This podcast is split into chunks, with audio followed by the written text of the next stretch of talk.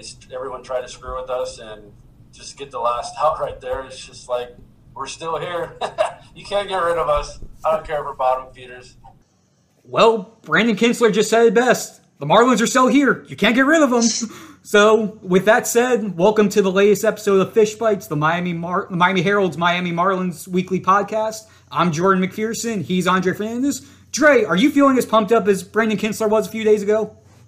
I mean, I, I want to know what he did in between the celebration on the field and then talking to us because someone must have, must have I don't know if he drank something or. You know, I would not put it past Those celebrations can get pretty cool. I mean, like, we saw the cigars and all that later on, but I just know I want to hear Brandon Kintzler unfiltered. You know, whenever whenever we possibly can. I mean, I, I hope I hope he at some point gets a podcast going and let that guy just go off. With that, Brandon Kintzler, you are welcome on this podcast anytime you want. We are more than welcome to have you join us and even take the lead on this if you want to. But there you go. But as we transition back, let's look back at those two games against the Cubs. Obviously, they get the big win five to one on Wednesday. They have a rain out with no rain on Thursday, which we can touch on that in a little bit. And then they get the big 2 0 win on Friday to clinch it. Sixto oh has a big game. Obviously, you get the two big runs in the seventh.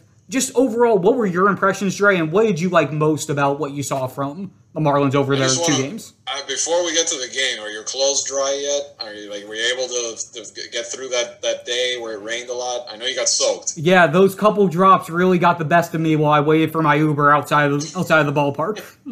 I'm glad you made it through okay and made it safely back to your. I marked myself safe on Facebook. I did mark myself good. safe on Facebook. Very good. Your family was concerned, I'm sure.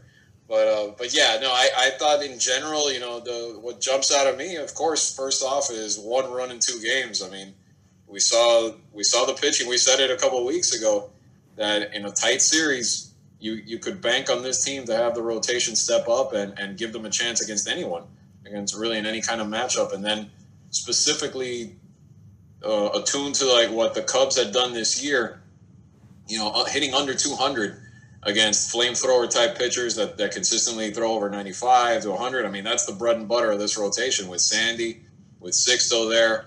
So it was the perfect formula for, for the Marlins to throw these two guys in two days and just give them a chance. But then credit has to go to the way that they were able to just battle in each game until finally the offense broke through. We saw it with Coop. We saw it with, you know, in the second game when they finally got a few runs, get a lead and this team is going to be dangerous uh, for as long as they're in the postseason if they get a lead with this kind of pitching. I mean, that's the whole thing. As long as they don't melt down early or, or, or fall behind too much, I mean, I think this team has a chance. I mean, they're always going to battle back, but their ability with that pitching staff to sit on a lead and, and really protect it, especially with, with the starters, is going to be interesting. And I think gives them a chance against any team. Yeah, the pitching is the main thing, but I want to go into what we saw from the offense. I mean, we saw the reason that they brought these veterans in with Corey Dickerson, Jesus Aguilar, both hitting the big home runs in the first game. Uh, Miguel Rojas helping set the tone for that rally in the first game. I mean, he's been here for a while, but still veteran presence. Starling Marte, which we're still waiting to find out exactly if he'll be able to be able to play in the in this series with after fracturing his basically his pinky finger in the first game in the ninth inning.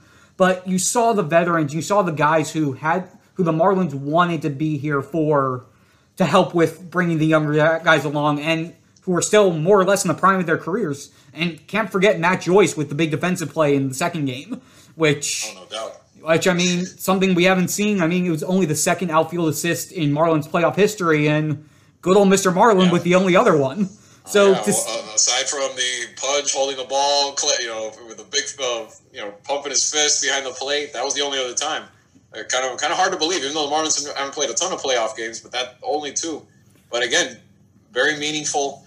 Again, happens in the first round of a, uh, of, uh, of a year of a playoff run, and if you look at it, Sixto wasn't super, super dominant, but very good. And the composure he had on the mound too impressed me, especially in those situations. Because yes, Matt's throw, Joyce's throw bails him out right there, but he still has to finish that inning mm-hmm. very easily. If the, like he could have caved right there, and then even more impressive later on that bases loaded situation to step up and make those kind of pitches. And the one thing that stood out to me too, everybody talks about the fastball, everybody talks about the triple digit heat, but he gets Schwarber with the changeup, and that's a pitch that has really come a long way for him.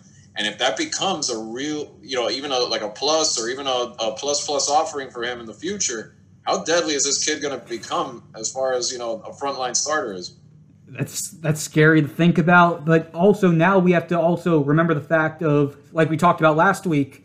That was the first time the Cubs saw Sixto. So, and yeah. the first time that he's faced whichever team it is, he's had really good success. We saw what happened in his last two starts of the regular season when he faced the Nats and the Braves and they peppered him. Now he's going into round three with the Braves. Obviously, he'll be starting game two, but just it's going to be interesting on my end to see how he responds to has a great first game against them, gets shelled game two. Does he learn from that and go back to what he did game one? Does he figure out the Braves' tendencies against him from game two and be able to react to that? how he sh- what growth he shows to us on Wednesday, I think is really going to be be a stepping stone one way or the other for how he ends up continuing on. Yeah, I mean, I think it's interesting to look at all three of these projected starters, you know, for, for different reasons. I mean, Sandy, I know it's the first time he's facing the Rays this year, but Sandy's very familiar with that lineup from the past. But he's a diff, he, he's evolved into a into a much more confident pitcher on the mound made adjustments. His pitches obviously are, are further along than they were a year ago, the last time he faced him. So that matchup in itself, and not surprised that Mattingly went with him in game one, not just because he's been there, but if this becomes a five game series, he's the guy that you want to have because I think he's the most durable option if you need to bring back someone in game five on three days rest as well. So there was that factored in. But you mentioning Sandy, uh, Sixto, I'm sorry, uh, coming back and responding to that the guy that actually got a chance and cashed in on it was Pablo, who had the terrible start in that 29 run shellacking they took, but then was able to pitch against them one more time in the regular season and looked a lot better through those five shutout innings. So that I think that's something that for even for Pablo, if we're talking about just in game two, is going to be big for him because it was a chance to kind of you know push that that debacle aside you know get get back on track, get back to the type of pitcher he's been for them for the majority of the season, and that's huge. I think the, the familiarity in this series is going to be very interesting to see how both teams react because I asked Miguel Rojas today how he prepares for, for that, and it's not just the ten games this year, but if you think about it, these guys all like especially the veterans mm-hmm. from here. Miggy's been playing against Freeman and and, and Acuna and and Albies for a couple of years now you know, Marte on another team, Dickerson on another team, but all these guys know each other really well. So very different from the last series where it was kind of, you know, a little more, little more brand new element to it, having not faced each other the whole season. Yeah, and before we get going, I want to say I misspoke earlier. Sixto obviously is game three. Pablo's game two. I said game that Sixto was game two earlier. So yeah, so it's San, it's Sandy Pablo Sixto for the three for the Marlins. It's Max Fried, Ian Anderson, Kyle Wright for the first three games. Yeah. And then, should this series, which I really don't see how it's going to be a sweep either way, should this series go on to a game four and potentially a game five, just looking at starting pitching on both sides, you have to think that it once it extends past game three, the Marlins have the clear edge on the mound. When you look at the depth that the Marlins have, they have obviously it's a lot of young guys with Trevor Rogers, Braxton Garrett, Nick Neidert potentially might be able to see an Edward Cabrera. He's been on the taxi squad. He threw four innings of a sim game back in Chicago.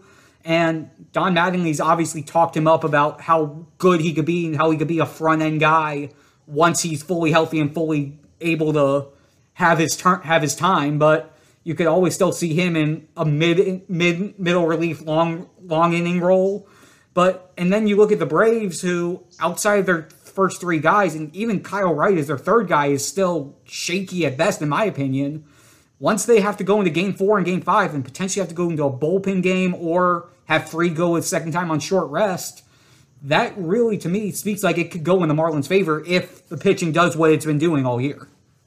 Yeah, I think in terms of, of starter options that you you'd like to rely on, it clearly is better than throwing just relief arm after relief arm, inning inning after an inning. But it's still a little bit of a wild card in the sense of you know Trevor Rogers is still a rookie. I mean, he doesn't have that many starts under his belt.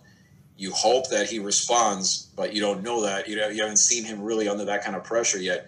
And geez, what a I mean, welcome to the big leagues, Edward Cabrera. Bloop, drop you in into a playoff game. I mean, who does that? That's unheard of, uh, really. I mean, for a guy to make his debut in that situation, even if it is for an inning or two, in, in a long release situation. So I mean, yes, the talent's there, but there's still a lot of unknown elements. I think where you really have to see how young guys respond. So it's a tricky situation on both sides. That'll be interesting to watch, both from from that sense on the Marlins side and from the Braves side, not really having a true starter, and that's where not having Soroka hurts you in terms of depth. You know, at this point in a series like that. But you know, if it does go far, Game Four promises to potentially be maybe the wildest of all of them. And if it, then if it goes five, then you're talking an endurance test because I, I still think at that point you get the Sandy Fried rematch. Yeah, and being able to see both of them twice, that'd be that'd be some pretty fun baseball to watch. Uh, big picture with this team, obviously we know the Braves offense. We know what they have. They have Freddie Freeman, who's a really strong contender for MVP this year. Ozuna mashing 18 home runs this year. Dansby Swanson's had a good year. Acuna's Acuna. Just watching that offense, just take me through what you see when you watch that offense and just what you think the Marlins are going to have to do outside of Mattingly's message of, yeah, you just got to pitch. So obviously, do, just pitching isn't really going to be enough just to stop this team. Damage and lots of it. That's what I, that's what I see. I mean, it reminds it really does remind me on a, on a maybe I don't know if I'd put them exactly on the same level as maybe the Dodgers lineup. I still think maybe they're a little better in, in that regard, but it's getting there. That Atlanta lineup has a lot of not just power, but an ability to just barrel balls, drive runs in, you know, good situational hitting, all of that. And that's where it's going to be a lot tougher because they're not going to, they don't have the same ability to overpower the Braves lineup the way they did the Cubs. You know, this isn't a team that struggles against velocity. This is a team that you're going to have to pitch, you're going to have to locate, you know, sequence your pitches right. You're going to have to keep them off balance a little bit. They talked about the difference that in that again in the uh, on workout day of how this team, you know, has the typical struggles you might see with off-speed pitching more than velocity. So it doesn't play so much to the strength of the Marlins uh, starters as much as it did in the first round. So that's where it's going to be interesting to see where the chess match goes. That's where maybe I think you know what out of all those starters, maybe Pablo not being the hardest thrower, but being a guy who does have that good secondary stuff, he might be a key guy to watch. I mean, if the if they can somehow snatch game one, then you're looking at then you're in a good spot because you you like your chances with probably the the, the pitcher that potentially is the toughest matchup for them for the Braves going in the second game when you're trying to take a commanding lead in the series. And then with pitching, obviously comes catching and I'd be remiss if we didn't talk about it. Chad Wallach. He's yeah. the guy who, again, Wally. he's been Wally's been around for a few years now. Obviously, his dad was Donnie's bench coach for a few years, and Tim, Wallach. Tim good old Tim Wallach, and Chad's been for the for better or for worse. He's more or less been a backup catcher his entire career, and then these this last month or so, you start see Don, you start seeing Don Mattingly roll him out behind the plate more and more often and the pitching staff has really responded to him behind the plate. So yes, you you sacrifice a little bit of the offense, sort of. Uh, we can dive into that in a little bit with having Wallach over Alfaro, but when you have starting pitching and you know that that's more more or less going to be the difference between winning and losing in the playoffs, Mattingly's gone with Wallach, and Wallach has really produced this year, this these last few weeks. Well, we've established on this podcast that I'm that I'm possibly a lot older than you, Jordan. So, like when you said Tim Wallach, all I can remember is the the old Expos cap, him out there, all that. I remember. I actually am old enough to remember when he, when Tim Wallach was playing, and I had his his baseball cards and all that. So it took me back. But it's good to see because Chad really, you know, maybe we, I'm, I'm not sure if we mentioned this before, but tough year last year, coming off a really concussion, yeah. a concussion that kept him out. So good for him to to bounce back this way. And you, and like you said, I mean, yeah, you, you, every game in the playoffs, every at bat is so crucial that you want a guy like him that gives you so much on the defensive level, and then even working with the pitchers, even from the something that that, we touched on the other day, pitch framing. I mean, how many times have calls been so close this year? both you know in favor and against you know and, and even the adjustments umpires are making you know with covid maybe you know, behind the plate, maybe a tad, you know, further back than they normally are. Little things like that potentially, that where pitch framing is so important to give your give that pitcher the best possible chance to get those strikes. And Chad Wallach, while he's not elite in the in, in the league when it comes to pitch framing. He is the better of the two catchers, and he has been probably the best catcher when it comes to that for a while on this roster, even before this year. So a lot of little intangibles that and things that on the field that that Chad is going to bring, even if he's not hitting 280 and hitting bombs left and right, he's hitting just enough where he's not that much of a liability in this lineup, and he can bring you so much more behind the plate. And to dive into the numbers just a little bit, Chad Wallach this season caught. This is going off of how starting pitchers have performed when each catcher's behind the plate. Chad Wallach over his last 11 starts, which includes both postseason games, starting pitchers have a 2.56 ERA yeah. with him behind the plate. Jorge Alfaro this year, obviously the bigger sample size, a lot more could happen throughout it. 4.3 ERA. Granted, that also included the 29-9 shelling where where Pablo gave up I uh, seven in one and one and two thirds. But even if you take that out, it's still going to be hovering around that four mark. So a yeah. run and a half earned run ERA difference between the two. That's that's pretty significant, especially when you have these games where a lot's probably going to come down to one or two runs. Yeah, and, and, and, let's be clear, this is more of a timing thing right now, just because Donnie's going with the hot hand right now. Because if you look at the overall numbers, there's a lot of cases where if you look at a pitcher with Alfaro or with Wallach, it still favors Alfaro a lot in the numbers in terms of the overall picture. But right now, in these last 10, 11 games, there's no doubt that there's been more success with Chad Wallach, and Donnie's, and, and Mattingly's taking the most advantage of that right now by putting Chad in there. And it's a good strategic move. And you know what? It's good to see him making those moves to to further the case that everyone's making for him as manager of the year for for a number of reasons off the field already. Now another another strategic move that seems to be paying off in the playoffs. And let's see if it works against the Braves. Yep. And speaking of that, prediction time. What do you got, Dre? You ready? Showtime. On May 3rd, summer starts with The Fall Guy. Let's do it later. Let's drink a spicy margarita. Make some bad decisions. Yes. Audiences are falling in love with the most entertaining film of the year. Fall guy. Fall guy. Fall guy. That's what the poster said. See Ryan Gosling and Emily Blunt in the movie critics say exists to make you happy. Trying to make it out? Nope. Because I don't either. It's not what I'm into right now. What are you into? Talking. Yeah. the Fall Guy. Only in theaters May 3rd. Rated PG-13. Get ready for the greatest roast of all time: the roast of Tom Brady a Netflix live event happening May 5th. Hosted by Kevin Hart, the seven time world champion gets his cleats held to the fire by famous friends and frenemies on an unforgettable night where everything is fair game. Tune in on May 5th at 5 p.m. Pacific time for the Roast of Tom Brady, live only on Netflix. You know, I, I, I went against them the last round. I really, you know, because of the Cubs pitching staff. I I think it is going to go five. I think we're going to have a, a, crazy series back and forth. And you know what? I'm just going to pick them this time. I'm going to say they pull it off in five. Okay, I have them. I have Marlins in four this time. I feel like I think Sandy's going to get the better. Sandy's going to top Max Fried in game one, give him the good momentum. They're going to split. I don't know which way it's going to go between Pablo or Sixto, how games two or three are going to go, but I think they're going to split those.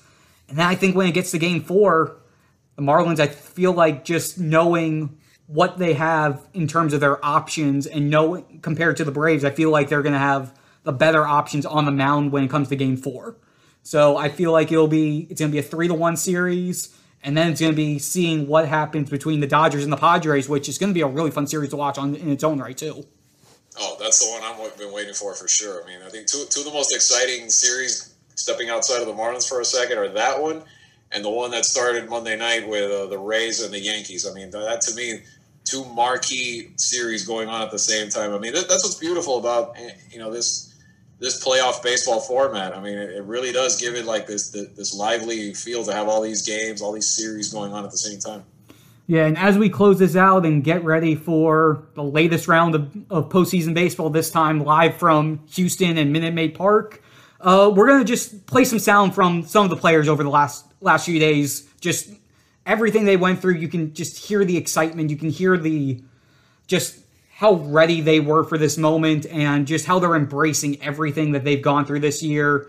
The underdog mentality, the bottom feeder mentality. Again, Brandon Kintzler, we appreciate your time up at the top. But we're just gonna let a couple of the other guys just explain what this moment feels like and how they're ready to to go, ready to go as they continue this playoff run. Oh, it's awesome! It's so cool. Um, I mean, from day one, this guy, these guys were, you know, determined to to prove people wrong, and and uh, you know, uh, kind of get away from that stigma of the Marlins, you know, being a hundred team loss, and um, you know, it's incredible. It's a really cool group of guys. Uh, you know, one of the best leaders I've seen and played with, uh, Miggy Rojas, uh, has been incredible to lead these uh, these guys and this team uh, every day, talking to them, communicating. Obviously, you guys know uh, what happened early in the season, so you know there was man, this was the craziest year I've ever played in by far. just just what this team's been through. Uh, what you have to deal with as 2020 and COVID, and, and uh, it's a completely different atmosphere and, and, scenario. But this team has done such a credible job of really sticking together, uh, supporting each other, and, and flat out grinding out games. I mean, you know, you guys know as well as I do the amount of games that we played in a short amount of time. Uh, so uh, try not to get a little emotional, but I'm really proud of these guys, and it's been a lot of fun to be a part of. Yeah, I think the first game of the year hit. Uh, you know, I think that you know lit a fire under our ass. You know, having their you know one of their reporters you know label us as a bottom feeder from the first game on. You know, it's you take that to heart. You know, you go out there and you try to you try to stick it to everybody because you know whoever it is, the media, anybody, the national media, you don't get the respect you know that we think we deserve here. Um, it's just you know the bottom feeder. It's a mindset. It's it's uh, you come in every day and you know you're working butt off to you know take it to the opponent. It's it's it's in everybody, every mindset. It's it's a it's a great mantra to have this year because you know it shows that everybody is riding along on the same train. Yeah, yeah, definitely. Uh, I mean, uh, I think our our our the, the way that they're gonna see us is not gonna it's not gonna be just because of the share of the bottom feeders. Is is what we overcome in this uh, this year and the bond that we create for sure. Uh, uh, this is just a step a step of the way that that we are we are going to the, the final line, which is winning a World Series. So uh, for me, we just we just making stride and you, we just continue to uh, to, uh, to progress. So that's that's what we're trying to do here. And with that, thank you again for listening to the latest episode of Fish Bites, and we'll be back next week. Thank you, everyone.